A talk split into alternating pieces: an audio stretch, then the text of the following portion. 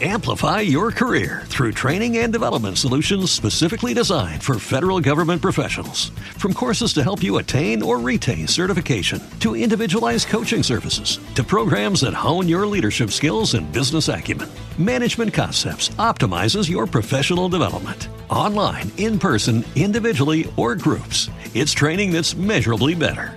Learn more at managementconcepts.com. That's managementconcepts.com. Crónica de criptodivisas. Somos más que conscientes de cómo la criptoeconomía, el universo de las finanzas descentralizadas siguen ganando peso, conformando ese universo cripto cada vez más amplio y asentado. Seguimos conociendo actores de primera fila Saludamos en cierre de mercados a Yori Armbruster, CEO, consejero delegado de Ethic Hub. ¿Cómo estás, Yori? Muy buenas tardes, gracias por atendernos. Nada, muy bien y muchas gracias por invitarme. Oye, Yori, háblanos de tu incursión en el mundo de la tecnología, del mundo blockchain, tus primeros pasos, qué tal fueron y sobre todo cómo nace la idea de, de, de Ethic Hub. Bueno, pues eh, yo hice un máster de innovación y emprendimiento en el 2016 y claro, ahí pues eh, entré en contacto con la tecnología blockchain. Desde el primer minuto me fasciné. Eh, por, en un origen era más blockchain que Bitcoin eh, y ya con el tiempo pues fui entendiendo que realmente lo disruptivo de blockchain pues es la parte más criptoeconómica ¿no? de incentivos.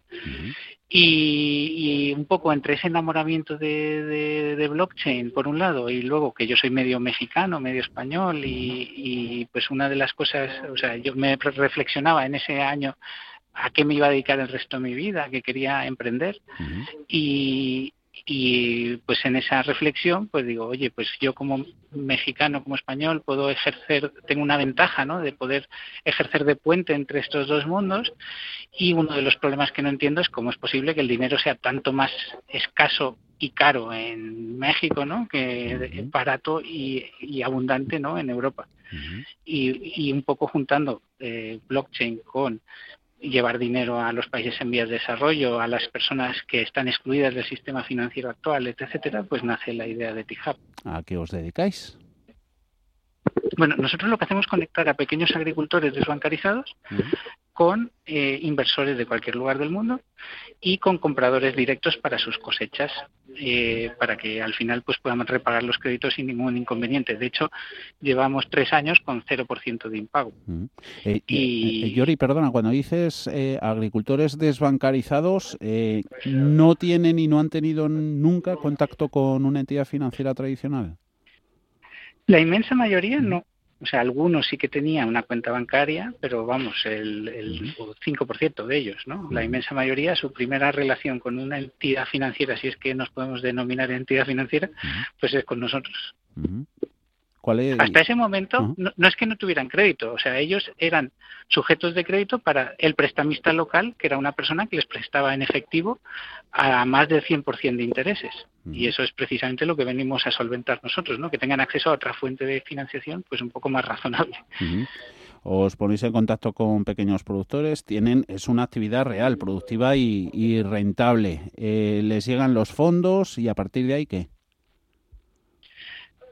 Bueno, eh, al final pues buscamos un punto de equilibrio, ¿no? En el que pues al, al, inversor le interese, porque creemos que el altruismo no escala, ¿no? Entonces si al inversor le, le, salen las cuentas, pues va a poder meter ahí más dinero, ¿no? Que, que solo en una ONG a la que donas pues lo mínimo, ¿no?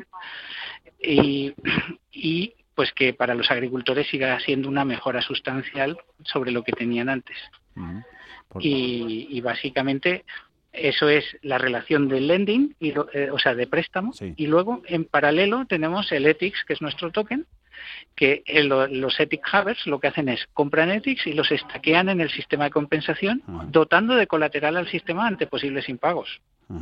Que también los pueden comprar eh, gente de todo el mundo.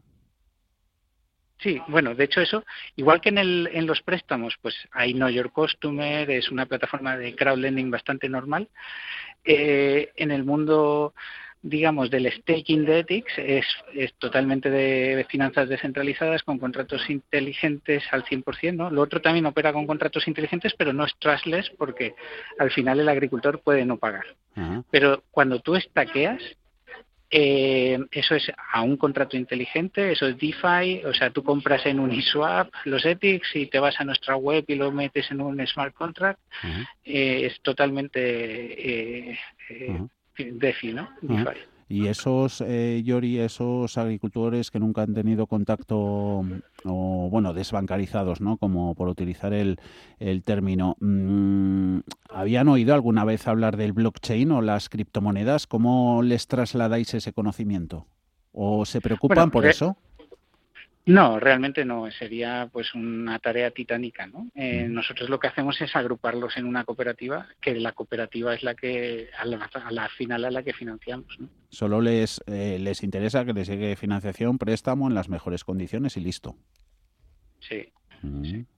No, pero está bien, ¿no, Yori? Sobre todo que ganen los agricultores, ganen quien los financia, la posibilidad de esa operación rentable y luego los compradores de esos tokens. Sí, sí. Eh, ¿En España tenéis algún plan? Bueno, en España, al final, nuestra base de usuarios, eh, al final hemos crecido por círculos de confianza, ¿no? Al principio, pues nadie se creía que esto, que un agricultor en el otro lado del mundo pagara, ¿no? Entonces, pues, eh, pues empezamos por nuestros familiares, amigos, etcétera, ¿no? Y, y, gente que nos veía en un evento, ¿no? Y ya nos ponía cara a ojos y dice, bueno, parece legit, ¿no? Le meto por lo menos 100 euros para probar. Y, y bueno, en base a la experiencia, pues ves que no te ha ido mal y dices, oye, soy tonto que no metí mucho más, ¿no? Si, al final sí que pagan y es un buen retorno y encima genera un impacto positivo, ¿no? Ethic Hub, su consejero delegado es Jory Ambruster. Gracias por hacer, hacernos la, la presentación aquí en Cierre de Mercados, Jory, que vaya todo bien. Pues nada, muchísimas gracias. Un saludo. Seguimos eh, tomando, ya cruzamos la barrera, nos vamos a los mercados. Aitor Méndez de Daily FX. ¿Cómo estás, Aitor? Muy buenas tardes. Hola, buenas tardes, buenas tardes a todos. Oye, ¿cómo ves el Bitcoin? ¿Nos lo creemos doble dígito hoy? ¿Qué es esto? Sí, la verdad que empezaba la sesión por la mañana con muchas dudas de si sería un rebote de gato muerto o el principio de una, de una recuperación y ahora mismo estamos en ese en ese momento en el que se tiene que decidir, ¿no? En los 54 mil dólares por moneda que serán los, que lo marcarán. Mm, los que entraron semana pasada por los 46, 47 mil, buena jugada. Eh, el rebote por lo menos está, está siendo suculento, ¿no? Ese, ese doble dígito sí que parece que será el anticipo de, una subida por, por el umbral de los 54 que podría continuarse hasta los 58 y posible extensión hasta los 60. Pero como digo, las próximas horas serán los que marcarán el, el futuro porque unas dudas que la, la, la demanda de, de moneda no encontrar ahora continuidad significaría pues eso, un retroceso a los 50 en los que nos volveríamos a mover en arenas, arenas movedizas. ¿Y catalizadores o para bien o freno para mal en lo fundamental hay algo? Eh, nada nuevo que no conociéramos la semana pasada, ¿no? Están los factores de la, de la mayor subida de impuestos a, las ganancias de capital están descontados. También estaría descontado el movimiento del, del Banco de Turquía y todo el fenómeno Coinbase. Pero, sin embargo, seguimos teniendo dudas respecto a lo que harán otros bancos centrales o al avance del, del cripto yuan la moneda digital china que, llega para comerse también su, su parte de mercado. Esas dudas son las que tendrá que disipar ahora el mercado y ver si es momento para seguir comprando o, hacer un alto estratégico y replantearse por próximos movimientos. Ah, subidas del 11 en Bitcoin, Ethereum un 13%, 21% en el Ripple. Miramos si te parece el Dogecoin, el Dogecoin, una estrategia con la misma.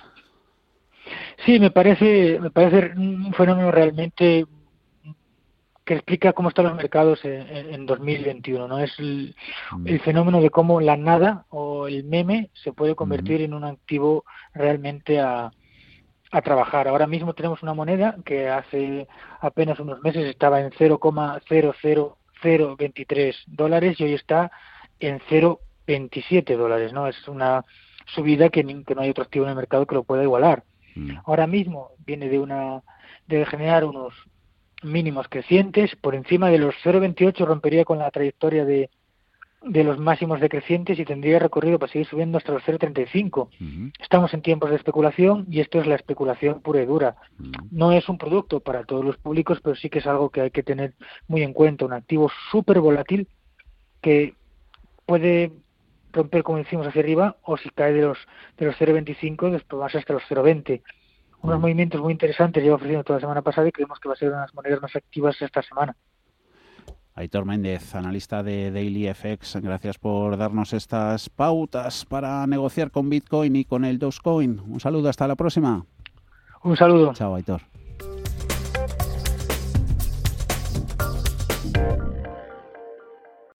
Amplify your career through training and development solutions specifically designed for federal government professionals. From courses to help you attain or retain certification, to individualized coaching services, to programs that hone your leadership skills and business acumen, Management Concepts optimizes your professional development. Online, in person, individually, or groups, it's training that's measurably better.